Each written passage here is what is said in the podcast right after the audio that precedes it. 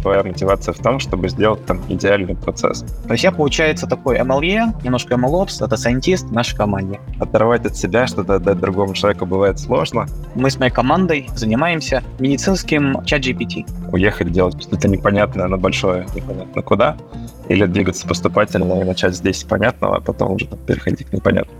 Привет! Это подкаст «Карьера без багов». Здесь мы говорим с менеджерами и ай ти-специалистами о волнующих нас карьерных и жизненных темах. Обмениваемся опытом, мемами и просто живем. Меня зовут Лена. Я помогаю специалистам и руководителям увидеть смысл в своей карьере, наладить работу команды, получить повышение и долгожданный оффер. Новый год приносит и новые интересы. Хочется расширять и твое, и мое видение карьеры как таковой и приглашать не только менеджеров, маркетологов, рекрутеров, но и тех, кто, кажется, является в определенной степени интеллектуальной элитой ай ти. Чем они занимаются, как они связаны с искусственным интеллектом. В общем, все-все-все, что связано с Data Science, лично по моему опыту часто воспринимается как отдельный мир, который точно требует нашего внимания. Чтобы немного опустить это в асфальт реальности, посмотреть, какие карьерные проблемы реально встречаются у этих спецов, какие навыки им нужны для развития и что может быть полезно тебе, да, потому что даже если ты выбрал свое направление в другой профессии, возможно, компетенции из этой зоны, из зоны Data Science и машинного обучения помогут тебе улучшить свой карьерный путь. Собственно, для этого я сегодня и пригласила двух наших спикеров, практикующих специалистов из области Data Science, Виктора и Антона. Каждый из них расскажет о себе самостоятельно. Я не буду забирать тут время. Важный момент. В первой части мы обсудим, как они пришли в профессию, чем они сейчас занимаются, над какими проектами работают, как взаимодействуют с командой. А во второй части мы перейдем к теме карьерного роста, выбора рынка для работы и стереотипом. Так что очень рекомендую подписаться на наш подкаст, чтобы не пропустить вторую часть. Там очень много интересного. Сейчас давай начинать. Антон, привет! Привет! Я работаю в Сингапуре на позиции дата-сайентиста в небольшом стартапе ю пи ар точка и ай. Я занимаюсь в основном решением искусственного интеллекта в области медицинских данных. Тема у нас сегодня нетипичная для подкаста, потому что ранее больше говорили про общие карьерные моменты, а сейчас хочется сфокусироваться на видении специалиста, о профессии которого люди знают, слышат, но не сильно понимают суть.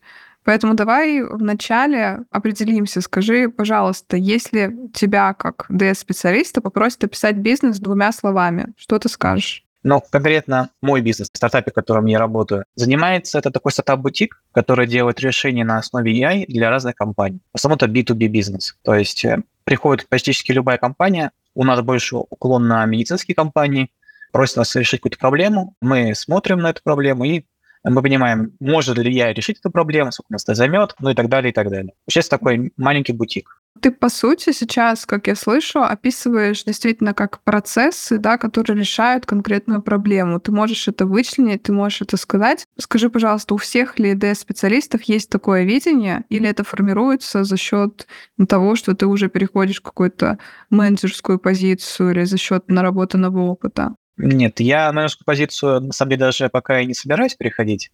Uh, у меня просто такое более широкое видение, потому что я свитчер, я раньше работал в финансовой сфере, у меня образование изначально, оно не computer science, оно изначально у меня образование такое больше менеджерское, закончил высшую школу менеджмента по бакалавру, поэтому у меня есть такой определенный бизнес-бэкграунд, который позволяет мне, в отличие от других ди эс-специалистов, uh, понимать, в чем заключается бизнес. Но от ди эс-специалиста не требуется понимания бизнес-процессов, не нужно понимать бизнес, который уходит. Там, на самом деле, особенно в больших компаниях, задачи более технические, и там метрики совершенно другие. Можешь привести пару примеров, над чем ты работал в последнее время, и какие задачи у тебя стояли, что ты решаешь? Недавно вот мы с моей командой занимались, и еще будем заниматься, занимаемся медицинским чат джи пи ти. По сути, это такой медицинский виртуальный помощник, только не для обычных, не для обычных людей, а именно для докторов, то есть для профессионалов. И там есть очень много подводных камней. Этот проект, он немножко сложнее, чем простая оберка об чат джи пи ти. Очень многие стартапы просто берут чат джи пи ти и кидают его там какие-то свои, там пытаются продукты, пытаются продавать это на рынке. Медицинский чат джи пи ти, к сожалению, он к нему гораздо более строгие условия, он не имеет права галлюцинировать. У всех этих больших моделей, у них есть проблемы галлюцинирования, ты спрашиваешь что-то, и он тебе отвечает. Кажется, что это правдиво, отвечать тебе очень связано, очень хорошо, но это полностью неправда. И вот такие вещи в медицине, они недопустимы. И вот это, это одна из самых больших проблем, мы пытаемся как-то ее решить. Это вот один проект. Uh-huh. А второй проект, которым я занимаюсь вот буквально в день-день, я сейчас буду заниматься проблемой, опять же, для медицинских компаний, синтетические данные. В медицине обычно данные, они особенно там за границей, там есть HIPAA regulations, они там ограничены различными регуляторными органами. Ты не имеешь права с этим данным делиться, там очень много сенситивной информации. И если бы, например, был бы какой-нибудь алгоритм, который мог бы взять данные, сделать для них полностью синтетические данные, которые полностью анонимизированы, даже не анонимизированные, это просто кодировка данных, а синтетические данные, они, это данные, которые полностью, полностью иные, полностью другие. Ты не можешь вычислить из них никакие информации про клиентов. Но при этом, когда ты берешь эти данные и кидаешь в искусственный интеллект, какие-нибудь там, не знаю, аналитические инструменты, он выдает тебе такое же решение. То есть там обычно это, это нужно там другим командам, дата-сайентистам, чтобы какие-то брать данные, делиться ими и тренировать свой алгоритм. И чтобы эти алгоритмы могли получать хорошие данные, которые дают тебе хорошие реальные выходы. У нас всего в команде теперь четыре человека. Недавно мой коллега перешел в другую команду, в другую компанию. У меня есть Head Data Science. Это человек с двадцатилетним опытом работы. В основном это такой... Он, конкретно у меня это научный сотрудник, двадцать лет опыта работы, PhD, и с опытом работы в эй ай-проектах. Также теперь у нас осталось два Middle Data Scientist, это я и мой коллега, и один junior data scientist, девушка, которая выпустилась там год назад из магистратуры. То есть я, получается, такой эм эл и, немножко MLOps, data scientist в нашей команде. Как ты считаешь, как отличается видение дата-сайентиста, который работает в такой технической, да, направленности, и дата-сайентиста, который либо перешел уже на роль менеджера, либо, в принципе, пришел как менеджер проектов, он координирует дата-сайентист. Вот как ты видишь, как перспектива взгляда на карьеру, на бизнес у этих людей отличается? В чем? Да, я думаю, максимально отличается, потому что когда ты перетекаешь, что нужно управлять этой командой и приводить ее к какому-то результату, а не переливать из пустого порожнего и не делать какой-то там ресерч, чисто такой какой-нибудь там ресерч, то тебе приходится и уже с бизнесом наговорить на, и на его логике, и как-то метрики, которые у тебя есть внутри Data Science команды, ты должен как-то эти метрики стараться соединить с бизнес-метриками, либо напрямую, либо косвенно, и двигаться в сторону бизнес-метрик, и отвечать за продукт и за конечное решение. Поэтому очень сильно отличается. Специалист, который работает в более такой технической позиции, ему это неинтересно, ему больше, может быть, ему очень интересно, вышла новая статья, новый, новый подход, вот давайте мы его попробуем там, и давайте мы сделаем еще всего лишь на месяц там, ну, условно говоря, а у нас дедлайн есть, какая не задача, я бы тут еще покопался. Ну, как бы немножко такие разные, очень разные, так сказать, конфликт интересов, очень разные интересы. Поэтому тут был такой трейд-офф. И человек, который управляет этой командой, он должен трейд-офф соблюдать и дать команде возможность сделать какой-то ресерч, но и в том числе никогда не пускать из виду эту путеводную там нить, и должен к этому нити там дойти до, до точки определенной и предоставить какой-то продукт, в конце концов, правильно? Поэтому интересы разные совершенно, но работа над ними тем же, пожалуйста. Честно скажу, разговоры со спикерами происходили отдельно, и я была невероятно удивлена, что настолько четко некоторые мнения у них сходятся. И вот этот вопрос про отличие взгляда чистого ДСника и менеджера, который работает в ДС, Виктор меня, правда, поразил. Сейчас он представится, и ты услышишь его версию ответа. Попробуй увидеть пересечение с Антоном. Они, правда, довольно близки, и это невероятно интересно слышать разные акценты, при этом с похожим содержанием. Виктор, привет. Привет, меня зовут Виктор. Я сейчас работаю руководителем проекта в компании, которая занимается внедрением искусственного интеллекта на производство. Я закончил высшую школу менеджмента и долгое время работал в промышленности. Потом перешел в Data Science, то есть у меня была мечта перейти именно в эм эл. Я закончил полуторагодичное обучение по этой специализации и, соответственно, нашел работу. Сейчас работаю в компании, которая занимается искусственным интеллектом. Скажи, пожалуйста, на твой взгляд, как ты видишь основное отличие взгляда человека, который еще любит работать с данными, и того, который уже в позиции такой координации, как выглядят для этих людей, да, на разном этапе бизнес-процессы как таковые, как они их видят, в чем отличие? Несколько отличий главных. Первое отличие, ну, в мотивации. То есть, когда ты работаешь с данными, твоя мотивация в том, чтобы сделать там идеальный процесс. То есть, ты, например, делаешь какой-то расчет, и тебе нужно, чтобы все компоненты этого расчета правильно считались, там, оптимально считались и так далее. То есть, для тебя задачи, которые приносят там один рубль и которые приносят миллион рублей, они одинаковые, потому что ты вообще их не сравнишь по этому критерию. То есть, ты сравниваешь, насколько они хорошо решены, насколько там чисто написан код и так далее. Второй момент, что, конечно, когда ты работаешь с данными, тебя не особо заботит вообще в целом бизнес-процесс компании, и ты ну, не можешь оставлять приоритет. То есть ты как бы оцениваешь их, вот свой узкий кусок ты видишь, ты видишь в нем какую-то ценность, и ты понимаешь, что здесь важно, что здесь не важно, тебе очень сложно оценить. Вот эта компонента из этого решения более ценна, чем такая другая компонента из другого решения, или нет? Потому что ты вообще не понимаешь, как сравнивать. Это как бы разные проекты, ты их можешь сравнить технически, то есть какая сложнее, какая проще. И какая принесет больше пользы, ты не можешь. А в бизнесе часто возникают такие вопросы, когда у тебя ограниченный ресурс, тебе нужно направить его либо на один проект, либо на другой. Соответственно, ты должен решить, какая компонента тебе принесет больше ценности. Вот когда ты менеджер, ты больше думаешь так. И еще очень важный момент — это делегирование. То есть когда ты э, технический специалист, тебе очень тяжело делегировать. Особенно если ты там большую часть системы написал сам, то что-то от нее... О, там... мое! Да, да. Оторвать от себя, что-то отдать другому человеку бывает сложно. И когда ты уже вырастаешь менеджером, ты понимаешь, что ну, ты не можешь делегировать. То есть очень... Ну, вообще, на самом деле, большую часть вещей ты делегируешь. Ты сам делаешь только то, что там критически важно. И не по принципу того, что тебе интересно, а по принципу того, что там кроме тебя больше никто не может сделать. То есть там, какая-то коммуникация, допустим, с заказчиком или там выбивание каких-то ресурсов. То есть ты делаешь, на самом деле, даже не самые интересные вещи, а там, зачастую самые неприятные. Когда ведешь какие-то сложные переговоры или борешься за какие-то ресурсы. Все-таки гораздо приятнее писать код. Но жизнь показывает, что если ты хочешь расти, то как бы у тебя неприятных задач становится все больше, приятных меньше. Но возникают какие-то другие, другие аспекты этой мотивации. Поэтому если сравнивать, то вот, мне кажется, важны вот эти переходы. То есть ты должен как бы перейти от того, вот как ты оцениваешь задачу с точки зрения ее ценности, как ты оцениваешь в целом проект, то есть насколько это повлияет на его дальнейшую судьбу. То есть даже если ты сделаешь задачу очень хорошо, это даст какой-то буст-проект или нет? Или, грубо говоря, все будет примерно то же самое. И вот этот момент с делегированием, когда ты понимаешь, что ты ну, должен научиться отрывать от себя, чтобы там перейти на следующую ступень. Ты как видел свой путь? Насколько твои ожидания совпали с реальностью? И вот как ты в итоге-то прошел его? У меня, на самом деле, была мотивация даже не столько в ди эс. То есть, ну, у меня было две мотивации. Первая, самая большая, это то, что мне всегда нравилось вот, именно искусственный интеллект. То есть даже вот не и-мейл, а то, что вот там в книжках пишут там, про всяких там, роботов или там каких-то... Четвертая революция. Ну, даже нет, даже всякая научная фантастика, скорее. То есть я имею в виду, что вот сильный искусственный интеллект, или там эй джи ай, то, что называется по-английски, это, мне кажется, то, что ну, больше всего меня просто зажигает. То есть это именно не рациональное что-то, а вот то, что зажигает меня внутри. Когда я об этом думаю, у меня как-то что-то внутри такое поднимается, чего я не понимаю. И мне всегда казалось, что нет ничего круче, чем сделать эй джи ай. Поэтому, когда я узнал о том, что какие-то направления, ну, точнее, какие-то подвижки в этом направлении есть, какие-то появляются там, большие языковые модели, ну, там первые, которые появляются, там, джи пи ти один, джи пи ти два. Меня это очень заинтересовало. И тогда я начал в этом направлении смотреть и думать, как туда попасть. И достаточно долго, на самом деле, этот процесс шел. То есть впервые я на это посмотрел в году, наверное, в две тысячи семнадцатом. Я тогда записался на курс Яндекса на Курсере. И я его проходил несколько лет. То есть, ну, он там достаточно сложный. И когда у тебя нет четкого дедлайна, ты как бы делаешь это в каком-то таком медленном режиме. Я, по-моему, в две тысячи двадцать втором только его закончил, то есть пять лет, ну, там, периодически к нему возвращался. Но это я скорее веду к тому, что я достаточно как бы медленно в этом направлении двигался, а попал в, на, на работу в ди эс уже только год назад.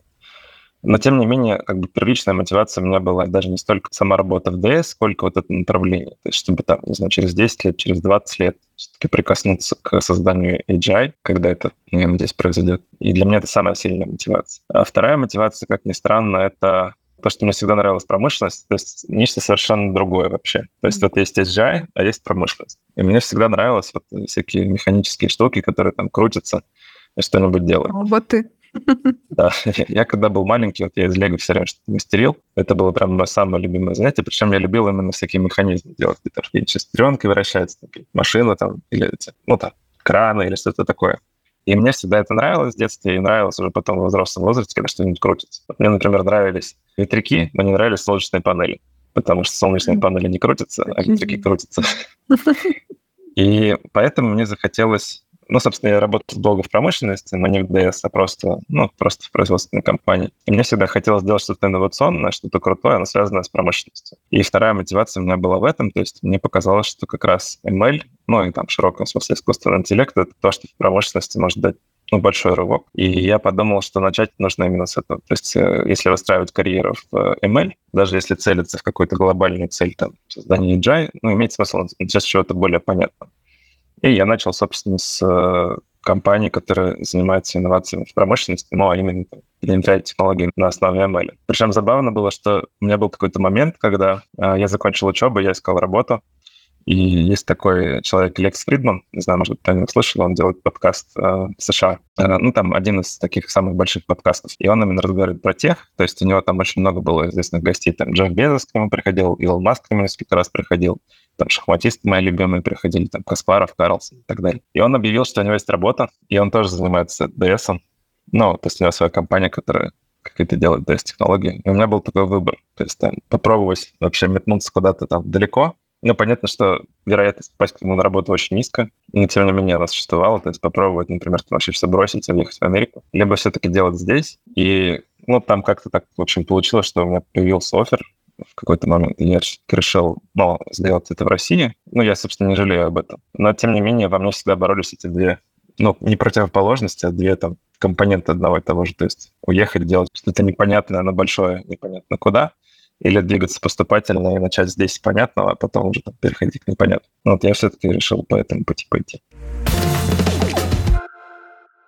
Так как в этом подкасте у нас такая роскошь, что есть и менеджер, работающий в Data Science, и непосредственно специалист, который себя скорее видит дата-сайентистом, работающим с кодом, анализирующим и так далее, мне, конечно, очень хотелось спросить о том, как выбирать, как понять, что тебе именно это близко, их личный опыт, их мнение. И в первой части, а именно сейчас, Виктор поделится своим опытом, своим взглядом на это. Правда, довольно осознанный подход, мне тоже это запомнилось. А во второй части мы это услышим от Антона. И как будто бы пазл действительно должен сложиться, и, возможно, тебе, конкретному слушателю и всем слушателям этого подкаста, это поможет в принятии решения, нужно ли осваивать эти дополнительные компетенции или стоит вообще переучить на новую профессию, в общем, станет отправной точкой для какого-то важного решения. Как может вообще человек определиться, куда ему идти? То есть стоит ли ему двигаться в сторону вот такого координирования, да, координации команды, или ему, да, остаться там наедине с кодом? Возможно, среди слушателей будут ребята, которые думают, сомневаются, что иногда хочется просто побыть в гордом одиночестве, иногда покоординировать. У тебя как раз такой переход менеджерский, и как будто бы ты видишь много самих ди эс-ов, которые колеблются в том или ином решении или там обращаются, может быть, даже к тебе за советом. Вот как ты видишь, какие тут критерии могут быть, чтобы определиться, куда тебе все-таки податься? Да, действительно, ну, много ребят моложе и спрашивают, как действительно дальше быть. Ну, не только ди эс, там, но и те, кто в ну, эр пэ mm-hmm. тоже там mm-hmm. хотят стать, то есть они тоже задают эти вопросы. И я всем говорю, что это вообще самый сложный вопрос, который есть. То есть ты, когда приходишь, например, к коучу, он тебе говорит, там, чем бы ты хотел заниматься? Ты ему отвечаешь, и он тебе помогает этим начать заниматься. Но самый сложный вопрос — это кем ты хочешь быть. То есть когда ты уже понял, кем ты хочешь быть, дальше все относительно просто. У тебя есть мотивация, у тебя есть силы, и у тебя есть там желание двигаться к этому. Ты там уже сам выстраиваешь себе карьеру, ну и какую-то, какую-то траекторию. А вот самое сложное — это именно понять. И здесь, я думаю, что нет никакого простого способа понять. То есть, ну, как бы самый банальный совет, который всегда дает, это пробовать. И на самом деле ничего лучше люди не придумали. То есть пробовать и понимать, ну, заходит тебе это или не заходит. Когда ты в корпорации или хотя бы в стартапе, ну, как я, пробовать гораздо проще, потому что у тебя уже есть набор понятных задач. То есть пока ты еще не устроился на работу, тебе говорят, пробуй. Ты не особо понимаешь, как пробовать. То есть что я буду пробовать? Буду пробовать руководить кем-то? Да? Ну, кем? То есть это непонятно. А когда ты в компании, ты можешь на себя взять какие-то менеджерские задачи. Например, можешь взять на себя какую-то коммуникацию с заказчиком по какому-то небольшому вопросу. Или ты можешь на себя взять какую-то небольшую задачу внутри команды и попробовать ее сделать, ну, уже не как ди эс, а именно как продукт. То есть чтобы эта задача была продуктовой. То есть какую-то фичу, например, добавить там в алгоритм или что-то. Ну, то есть самому оценить, насколько она полезна, насколько она там дала эффект, ну, там какие-то, какие-то метрики по ней посчитать. То есть уже такую сделать более продуктовую задачу, и это тебе даст понимание, ну, нравится тебе это или нет. К сожалению, ничего из этого, ну, не даст быстрого результата. То есть все равно, когда ты что-то пробуешь, тебе это может первый раз понравится, второй раз не понравится, там, или наоборот, сначала не понравится, а потом понравится. И, ну, как правило, это занимает там, много лет, вот этот поиск на то, чтобы найти прям то, к чему лежит душа. Но если попытаться все-таки обобщить тот опыт, который я вижу у ребят, то чаще я вижу такую траекторию, что сначала ребятам нравится работать с данными. Ну, собственно, у меня, у меня так же было. То есть я когда даже работал менеджером, я очень много работал с данными. и делал всякую аналитику, там, статистику и так далее. А потом со временем тебе больше начинает нравиться работать с людьми. То есть даже если ты интроверт, но у нас достаточно забавная ситуация, что у нас все интроверты, и среди них я там, типа, один из а-ля в большей степени экстравертов. Хотя по сравнению с настоящими экстравертами, так и вообще пропасть. И даже если ты интроверт, то ты со временем начинаешь ценить какой-то человеческий контакт и понимаешь, что большие вещи ты не сделаешь один. Все равно нужна команда, нужны союзники, нужны люди, которые тебя понимают. И ты можешь либо быть звеном этой команды, либо ты можешь руководителем этой команды быть. И, соответственно, ну, у каждого своя мотивация. Кому-то нравится просто быть частью сильной команды, кому-то нравится там, расти и брать на себя ответственность. Но обычно все-таки люди идут, ну, как я говорю, по этой траектории. То есть они сначала начинают что-то делать, потом начинают делать что-то побольше, потом начинают делать что-то более сложное, и потом переходят уже на такие более, более менеджерские позиции. Поэтому если вы, скажем, там двадцать четыре - двадцать пять лет и переживаете, что вы там не менеджер, а там все еще делаете там ди эс-задачи, но, может быть, просто время не пришло. То есть как бы эта мотивация, она придет позже. И, с одной стороны, есть люди, которые говорят, я там никогда не буду менеджером. Мне кажется, это тоже не совсем правильно, то есть ты не можешь загадывать. Я знаю такие примеры, когда люди так говорили. Потом время шло, и менялось отношение. А есть люди, которые не менялись, то есть которые там в сорок лет себя вполне комфортно чувствуют, решают чисто технические задачи. Но кажется, что вот важно, знаешь, в каждый момент времени задавать себе вопрос, там, ну, правильно ли я делаю сейчас. То есть если ты себе этот вопрос продолжаешь задавать и отслеживать какие-то свои внутренние реакции там, на свою работу, на свои там, неудачи или, наоборот, на свои успехи, то есть ты, например, сделал что-то большое, и тебя это никак не зажигает. Но вот в этот момент надо подумать. Все-таки, может быть, поменять направление. Такой, знаешь, мудрый, осознанный взгляд человека, который это прожил. Это очень приятно. Слышала мнение о том, что если у человека изначально не техническое образование, то, вероятно, ему будет сложно, в принципе, развиваться в ди эс, сложно быть там, лидером, ключевым звеном каким-то и достигать вершин. Насколько ты вообще с этим согласен и видишь это и по своему ощущению, да, по своему опыту, и по своим коллегам, кто с тобой в стартапе драйвит такие процессы?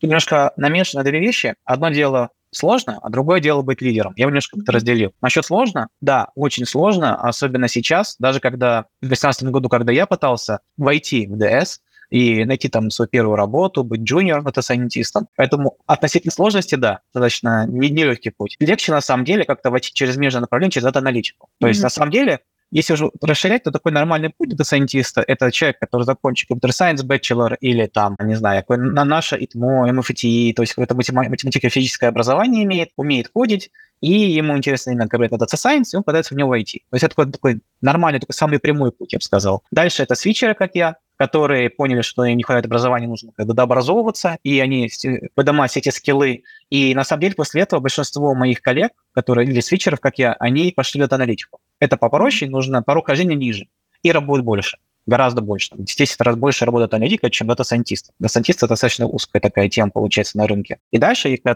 ты занимаешься дата-аналитикой, ты там из продуктовой аналитики можешь выйти в дата-сайентиста. То есть такой, через одну ступеньку, но только более тоже такой, более прямой путь. Вот так вот от образования сразу в ди эс достаточно тяжело. Ну и самое сложное, наверное, это люди, которые не имеют э, никакого образования профильного и никакой миксатуры по Data Science, например, там, или шада там какого-нибудь в России, и сразу пытаются там, не знаю, через буткэмпы, через какие-то там курсы такие там. Очень, есть очень много курсов таких, э, в YouTube рекламируют. А насчет э, лидерства я в корне не согласен, потому что как раз-таки с вечером, мне кажется, проще пойти по менеджерскому пути, проще перестроиться, как раз-таки у тебя есть софт-скиллы определенные, и это тебе когда будет более нативно, чем наоборот, чем ты там полностью технарь. У меня, может, такой тоже стереотип. Большинство технарей, с которыми я работаю или знаю, они достаточно, ну, я тоже, на самом деле, достаточно интроверт. И им как-то себя ломать и переходить на, когда тебе нужно много общаться, когда тебе нужно, да, очень, там, в двух словах объяснять вещи, которые в двух словах не объяснишь, когда тебе нужно постоянно там коммуницировать, и нужно, чтобы все эти каналы коммуникации были открыты, и чтобы вся информация приходила, куда она нужна, там, и так далее, и держать баланс,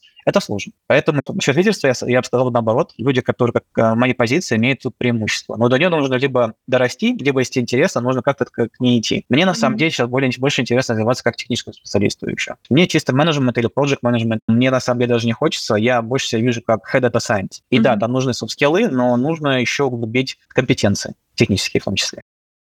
Ну, я точно скажу, что проще, но мой опыт действительно показывает, что не только это возможно. То есть возможно прийти в профессии из других сфер. Я вообще учился в высшей школе менеджмента, то есть у меня технического образования изначально не было. И когда я учился, я, ну, по сути, изучал все это сам. То есть я ходил на курсы, брал какие-то онлайн-курсы, и потом уже взял там большое обучение, полуторагодичное, после чего перешел в ди эс. В принципе, вот среди тех, с кем я учился, уже на, на, вот на этом большом обучении, было много ребят, кто из других сфер, ну, скажем так, из смежных сфер ди эс, то есть, например, программисты или там разработчики, ой, тестировщики, например. Им, конечно, проще, потому что у них хотя бы какое-то базовое знание есть, там, компьютер-сайенс.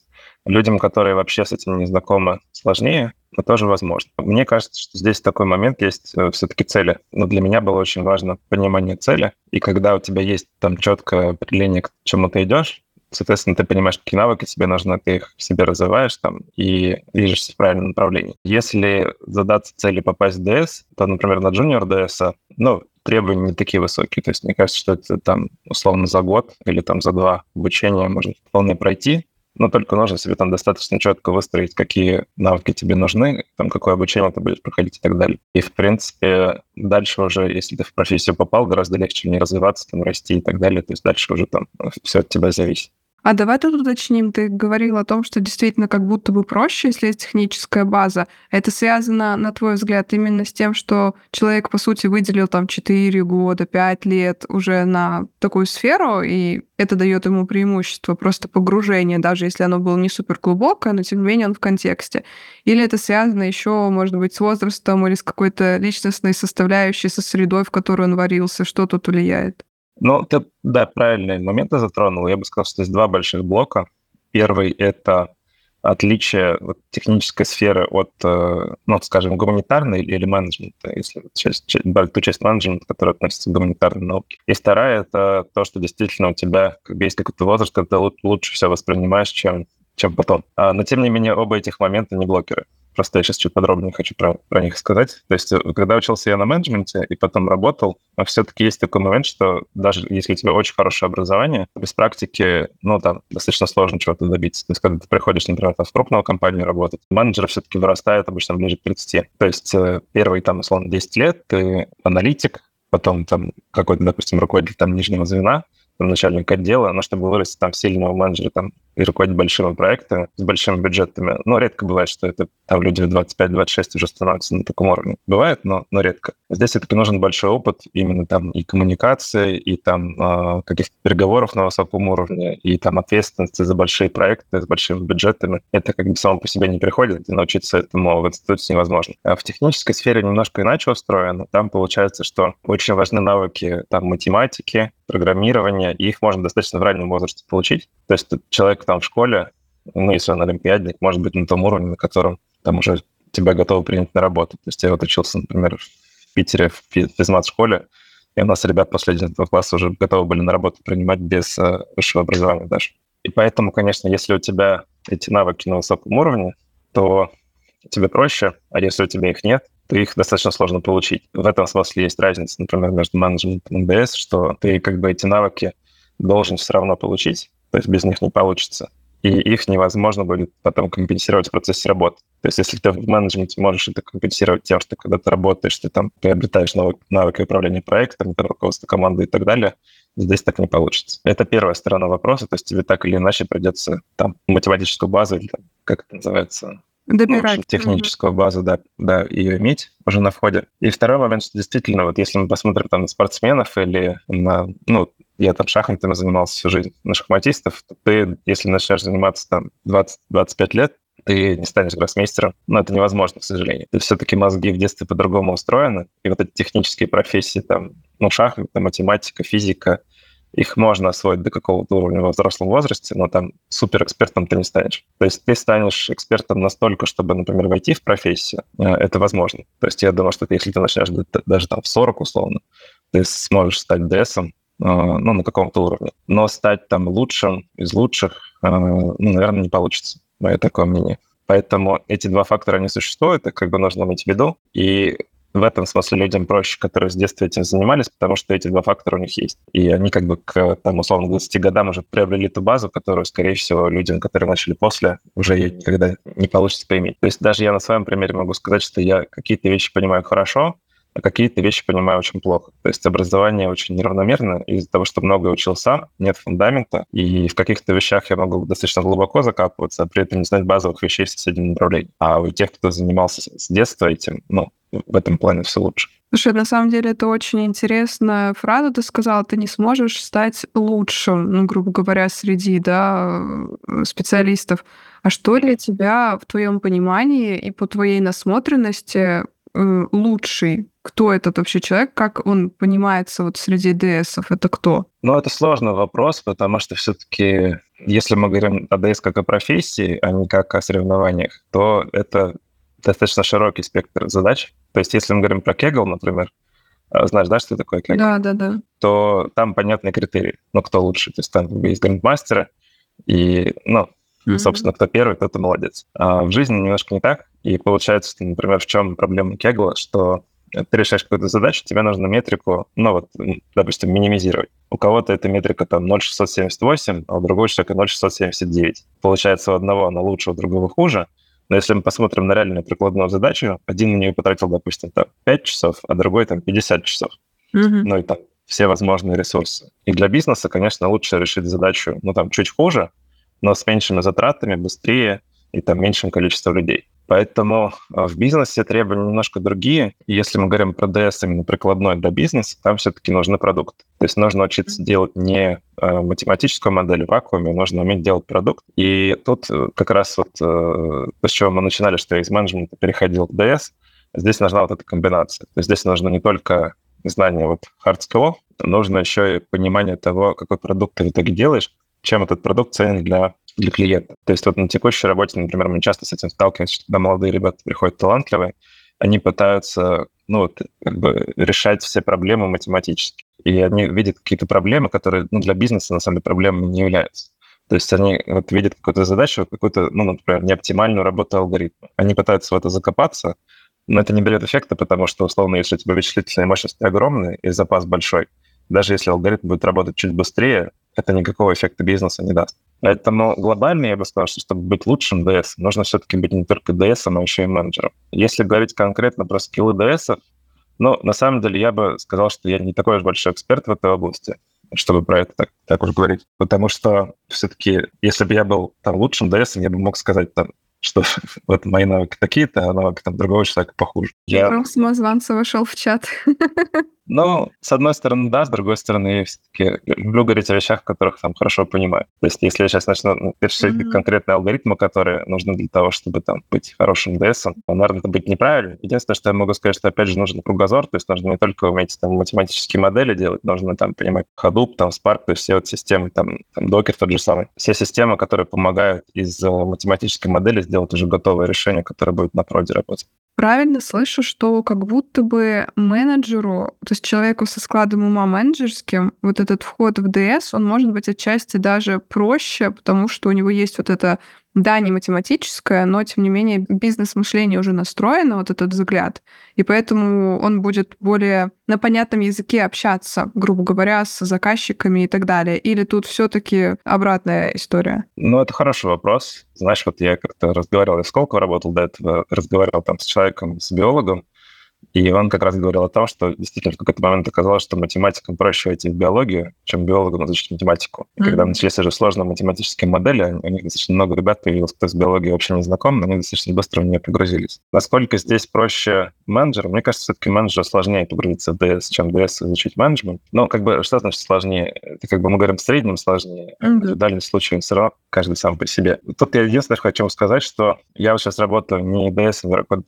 работаю РП, то есть я руководитель проектов, и у меня есть команда ди эс, с которой я работаю. И, соответственно, ну, в чем плюс компании? В том, что ты можешь э, занимать разные роли. То есть ты, изучая ди эс, уже как бы намечаешь себе некоторый путь. То есть ты можешь пойти ди эсом, ты можешь пойти эм эл-инженером, ты можешь пойти, допустим, в поддержку, ты можешь пойти там разработчиком, а можешь пойти пи эм, например. То есть часто в пи эм вырастает как раз из разработчиков, потому что пи эм как бы из двух типов. Есть администратор, а есть кто непосредственно управляет проектом. Если ты хочешь управлять проектом, тебе так или иначе нужно базу иметь, то есть понимать, в чем заключается решение, там, как оно работает. И мне в этом смысле эм эл помог. То есть я как бы без своих знаний эм эл, ну, не стал бы здесь эр пи, это точно. Поэтому здесь мне конкретно, да, это помогло. То есть все, все мои навыки менеджмента Но я могу сказать, что когда ты в эту сферу начинаешь входить, очень важно действительно как-то простроить какую-то траекторию и подумать, какую роль ты хочешь занимать. То есть если ты хочешь все-таки идти на ди эс, там, писать код, не общаться с людьми, это возможно, и тогда тебе навыки менеджмента никак не помогут. Но если ты все-таки ну, там, смотришь в длинную перспективу,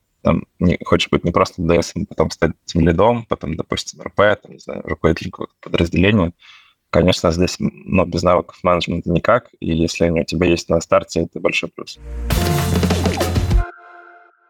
Скажи, что тебя вообще мотивировало к этому? Потому что, опять же, как будто бы это непросто. Даже ты сам много говорил, сложно, сложно, сложно.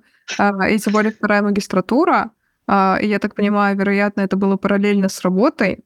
Предположу, что ты совмещал тут. Точно не знаю, но, вероятно, да, поправишь меня, если что.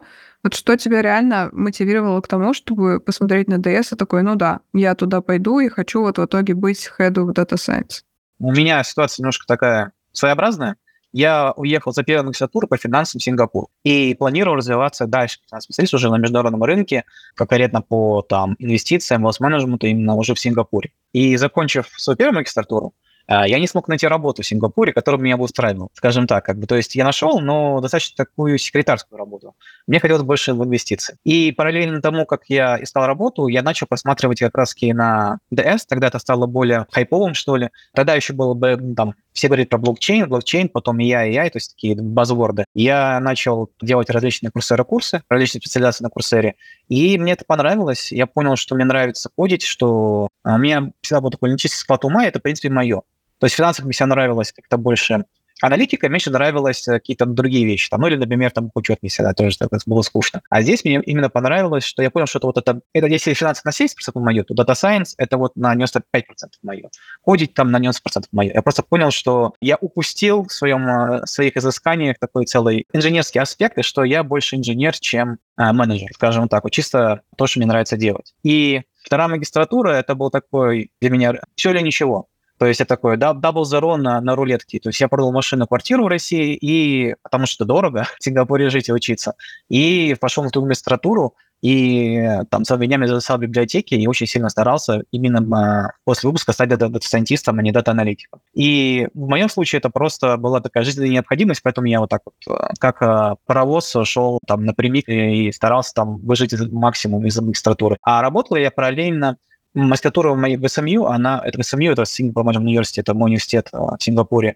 Ты так или иначе либо делаешь какую-то проектную работу, либо ты работаешь на стажировке, там, в течение полугода, можно больше, и учишься. То есть это было прямо в структуре магистратуры, поэтому мне не нужно было прямо как-то жестко совмещать, это подразумевалось. Поэтому в этом плане мне было полегче. Поэтому я эту магистратуру выбрал, потому что она была очень прикладная, практическая, и стажировка, и как я думал, и как оказалось, я был прав. Гораздо потом проще найти работу, чем без стажировки, реально опыт работы, так или иначе. Как ты в этом находился? Ведь вторая магистратура — это все-таки длительное время, и тебе нужно себя как-то поддерживать, чтобы не скатиться, там, не разочароваться и так далее. Как ты был?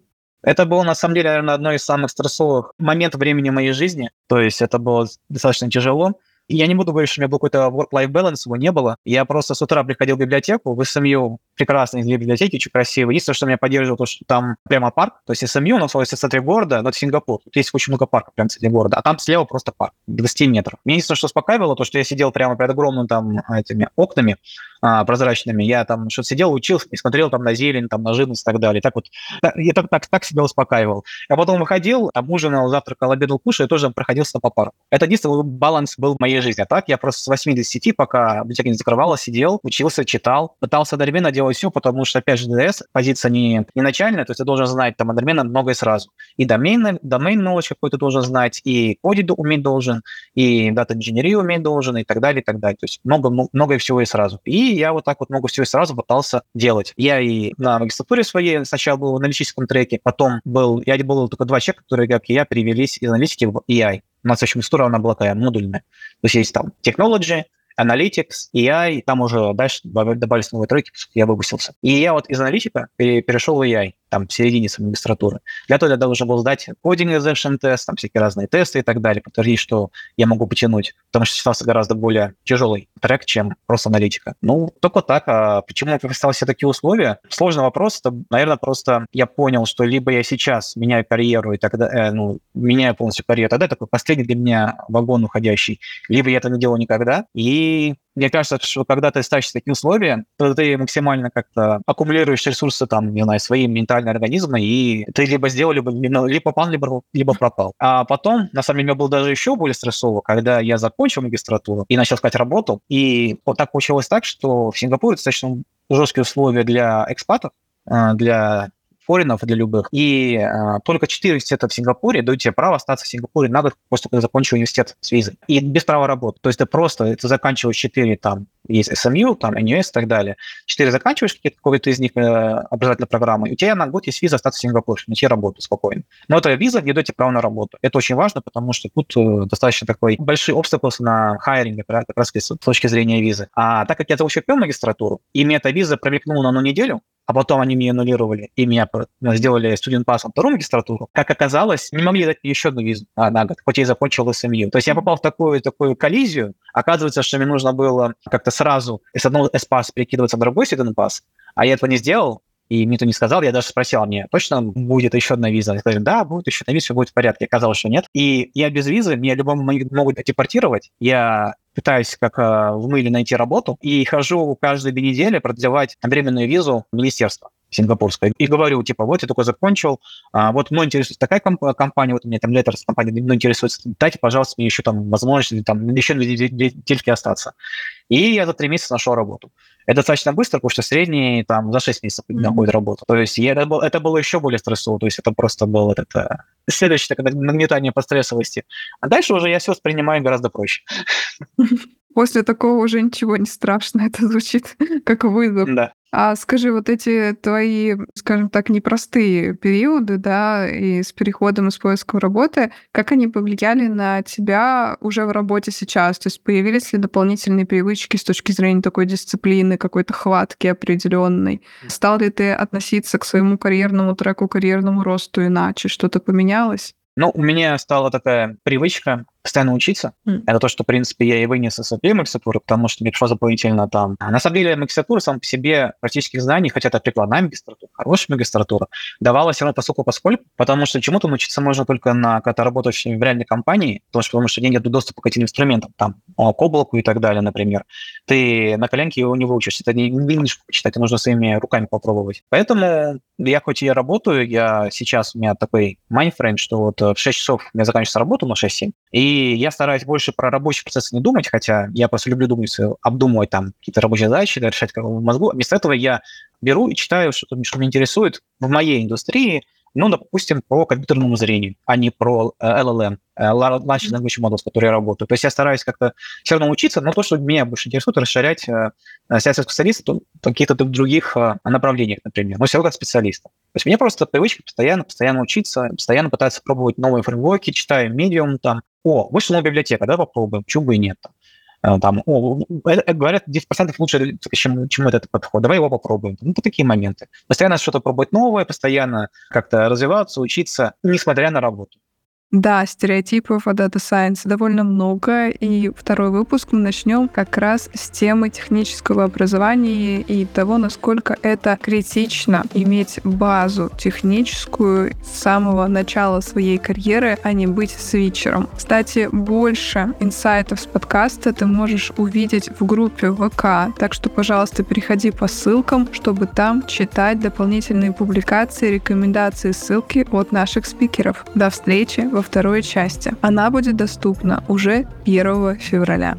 Спасибо, что дослушал этот выпуск до конца. Подписывайся на наш подкаст, чтобы не пропустить новые выпуски, и выбирай любую удобную платформу для прослушивания. Мы доступны в iTunes, Яндекс.Музыке, Google подкастах, Мове и YouTube. До встречи в новых выпусках. Твоя Лена.